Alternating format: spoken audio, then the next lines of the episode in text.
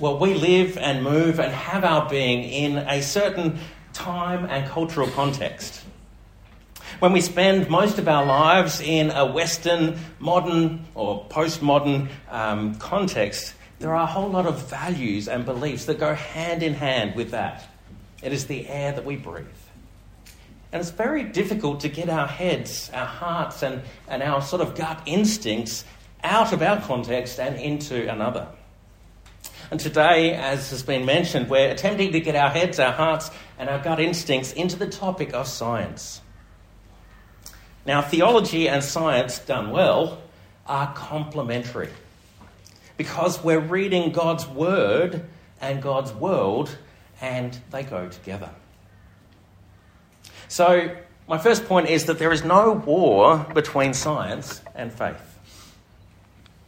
When I went through school, there was a sense that science and faith were in opposition to one another. And it went something like this um, Christianity is interested in maintaining its shrinking power on the earth, and, and Christians are a bit afraid of new discoveries that may sort of disprove God or undermine the church's power. Whereas science, well, that's a pure, rational, unbiased exploration of the universe. Science is the, the good guy that will dispense with the superstition of old religion. And then I heard of Johannes Kepler. And listen to this paragraph from the Encyclopedia Britannica. At the beginning of the 17th century, the German astronomer Johannes Kepler placed the Copernican hypothesis on firm astronomical footing. Converted to the new astronomy as a student and deeply motivated by a Neo Pythagorean desire for finding the mathematical principles of order and harmony according to which God had constructed the world, Kepler spent his life looking for simple mathematical relationships that described planetary motions. Um, now, bypassing all the technical talk, Kepler was looking for how God had constructed things with order and harmony um, and to see what God had done. So, in my words, Kepler wanted to see God's fingerprints, the evidence of God's work in creation in the ordering of the planets and, and the other things moving about in space. And so I was delighted to learn that there is no real war between science and Christianity. Both are interested in truth, both are pleased to discover the truth, and they go hand in hand like peas and carrots. So Kepler became something of one of my heroes. Um, this Kepler too, but um, that's another comment. Um, Kepler said that scientific research and ideas and discoveries were thinking God's thoughts after him. They were thinking God's thoughts after him. Isn't that beautiful? So, my second point today is scientific truth points to God. Let's go back to the very beginning. In the beginning, God. Christians have always believed that God existed before anything was made. There's always been a firm belief that God was the one who spoke and creation came into being. God created everything ex nihilo. Uh, God created everything out of nothing. There was nothing, and then God created. God made it all, and as we heard time and time again, it was good. By contrast, until last century, Many non Christian scientists have believed that the universe was static, that it had no beginning and would have no end.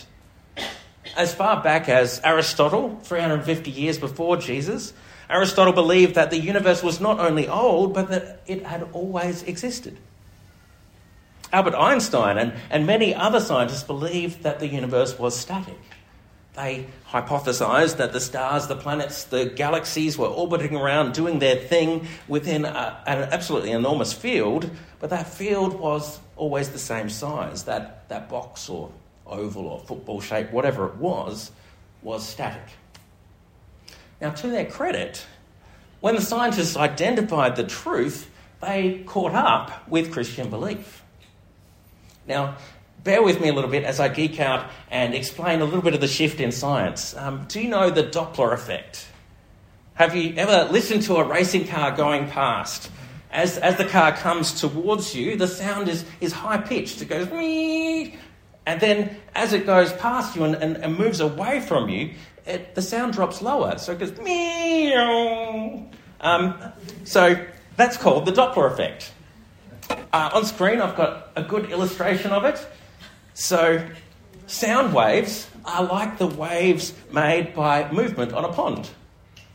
As a duck moves forward, the waves in front that it's causing are closer together, and the waves behind it are spread out.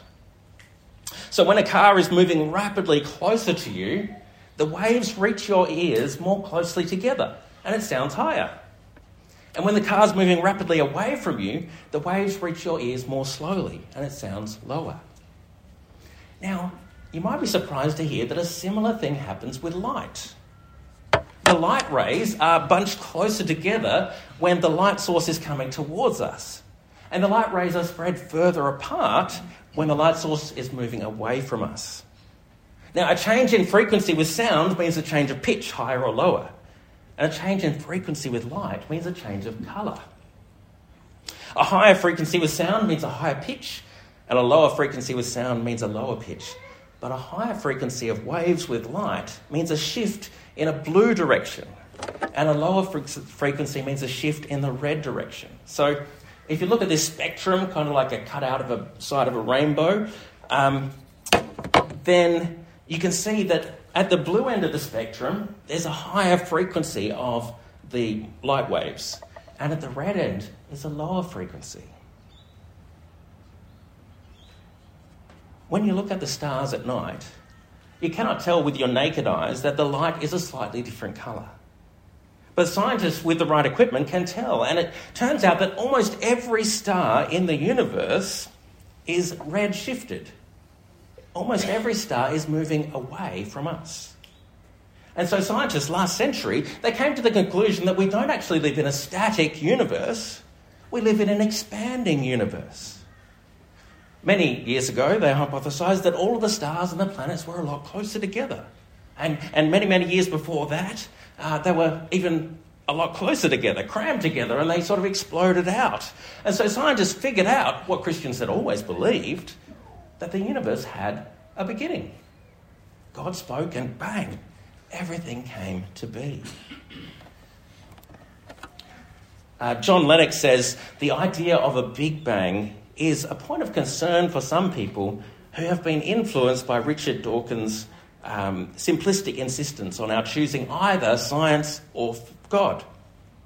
However, these are false alternatives on the same level as insisting that we choose between Henry Ford and a car production line to explain the origin of a Ford Galaxy. The fact is that both of these explanations are necessary. They do not contradict each other, but complement each other. Henry Ford is the agent who designed the car, and the car production line is the mechanism by which it is manufactured. Similarly, we do not have to choose between God and the Big Bang they are different kinds of explanation. One in terms of God's agency to create, and the other in terms of mechanism and laws. A fellow called Arno Penzias won a Nobel Prize for Physics for discovering a kind of an echo of the Big Bang out in the universe. And he wrote this He said, The best data we have are exactly what I would have predicted had I nothing to go on except the Bible the best data that we have are exactly what I would have predicted had I nothing to go on except the Bible. Penzias and many other scientists see a great harmony between reading the world that God has made and reading the word that God has given us. So, my third point is God knows best how our planet works. So far, I've only ventured four words into Genesis chapter 1. And I'm now going to sweep through the first chapter of Genesis and see God's process in creation. So, Genesis 1, notice here that God is present throughout the creating process.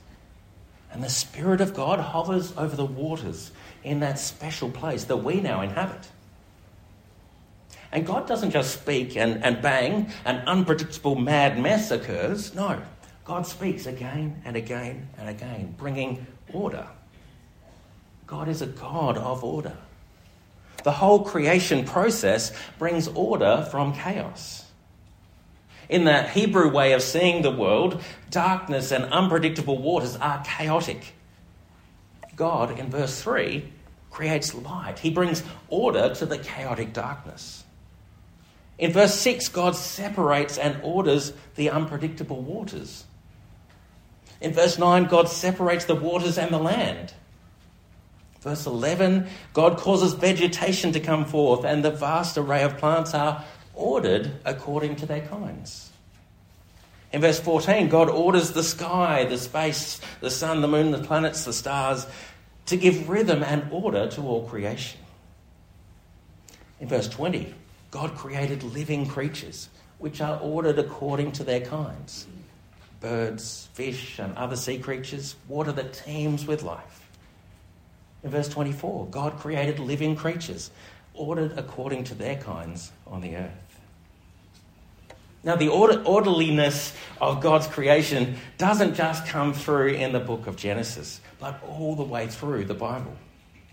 In John's magnificent prologue, he tells of the Word of God. Words are the way that we make sense of life, the universe, and everything. God's divine Word is Jesus. And it's through the Word of God that we truly make sense of life. The Word is also the light and life of our lives. Through the Word, all things were made, and nothing was made outside of the Word. Like the Genesis account, we see the light dispelling the darkness. Uh, but this time, the light comes into the world in a special way in Jesus made flesh. There was an order that he went about in his ministry too. He came to his own, to the Jewish people, but they didn't receive him. But to anyone who did receive him, he gives the right to become children of God. In Genesis 1, continuing at verse 26, God created humanity, the first children, in his image. You and I are created in God's image. We are his special creation, male and female, both in the image of God.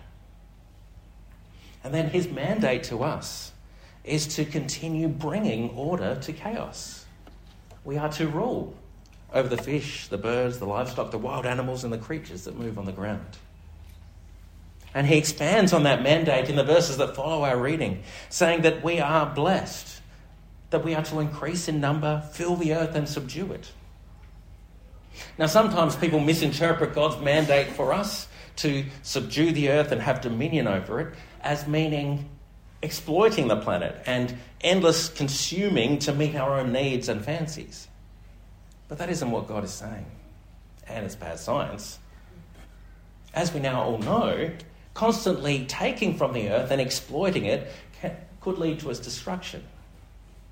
God has called us to steward God's creation in a godlike way, bringing order out of chaos. And he gives us examples of bringing life giving order and rhythm in the natural world. On the seventh day, God brought more order. He created the Sabbath, a day of rest, of worship and enjoyment. So, how does God, knowing best, apply to us? Well, let's take agriculture for an example. A farmer could plant, uh, could farm in an unbiblical, unscientific way and plant the same crops year after year in the same fields. And they would find that those crops draw out the same minerals and vitamins, fertilizer, etc. And that soil would become depleted. By the third season of, of wheat cropping in the same land, the crop will be less bountiful. It will be more diseased, weaker, a fragile crop. Or this farmer can give the land a Sabbath, leaving it fallow. Or planting a different crop, crop like corn, beans, or canola. And then the soil is enriched and the crops become healthier. They're more resistant to bugs and diseases and are healthier for those who eat them. So, applying to us, people who only read their Bible for knowledge will struggle to do well. People who only read the book of the world, science, will struggle to live in harmony with God, other people, and the land. But people who read the Bible and science will be all the richer for it. For example, far too many people just keep plodding away in life, never taking a Sabbath. Those who take good time off, who worship God, who get into deep relationships with God and other people, are much better off. We are better off thinking of our mandate as helping to bring order to chaos, helping to steward God's creation, taking care of it, preserving, maintaining, and enjoying it as an example of God's generous provision for us. The fourth point is, is science arose in a Christian context by Christian thinkers. In the book that we're basing this series on, The Air We Breathe, the author Scrivener makes a convincing, well researched case for the development of modern science through faithful Christians who sought to think God's thoughts after him. He said, Modern science was invented nowhere else but among devout Christians in a devoutly Christian age, drawing explicitly on Christian beliefs and practice. And I thoroughly recommend you get the book and read it for yourself. It goes into a lot more detail. Now, the birth of modern science was in the Middle Ages. And this time, Christian thinking centered around the concept of, of the two books the book of God, Scripture, and the book of nature, the universe. The only libraries and, and scholars were in the monasteries, uh, the clergy, the monks, and the nuns. And these Christian people were interested in finding the evidence of God's work in the world, thinking God's thoughts after Him. And they rightly believed that since God created and sustains everything, we ought to find his fingerprints in everything. And this birthed the, the pursuit of science. Theology was actually seen as the queen of sciences because the Bible was seen as the source of all truth. Theology became the natural standard by which other scholarship had to abide. The Bible says things like the heavens declare the glory of God, the skies proclaim the work of his hands. The heavens, the skies, the universe, well, they didn't just appear on their own. There's an incredible mind, a personality, a being behind the universe who created and sustains it. And we know that being as the Lord, as Jesus, as God. There is a perception that still continues in some areas that Christianity and science are in opposition to one another. However, Scrivener makes a very good case that Christianity was the fertile ground in which science emerged. Science emerged within the Christian world because Christians believe that God made a creation that has order. That we have the, that we have the capacity to reach some level of understanding of the order of the things that He's made and that God invited us to participate in ordering the things that He'd made. The foundation of modern science sits on what Einstein said was a miracle.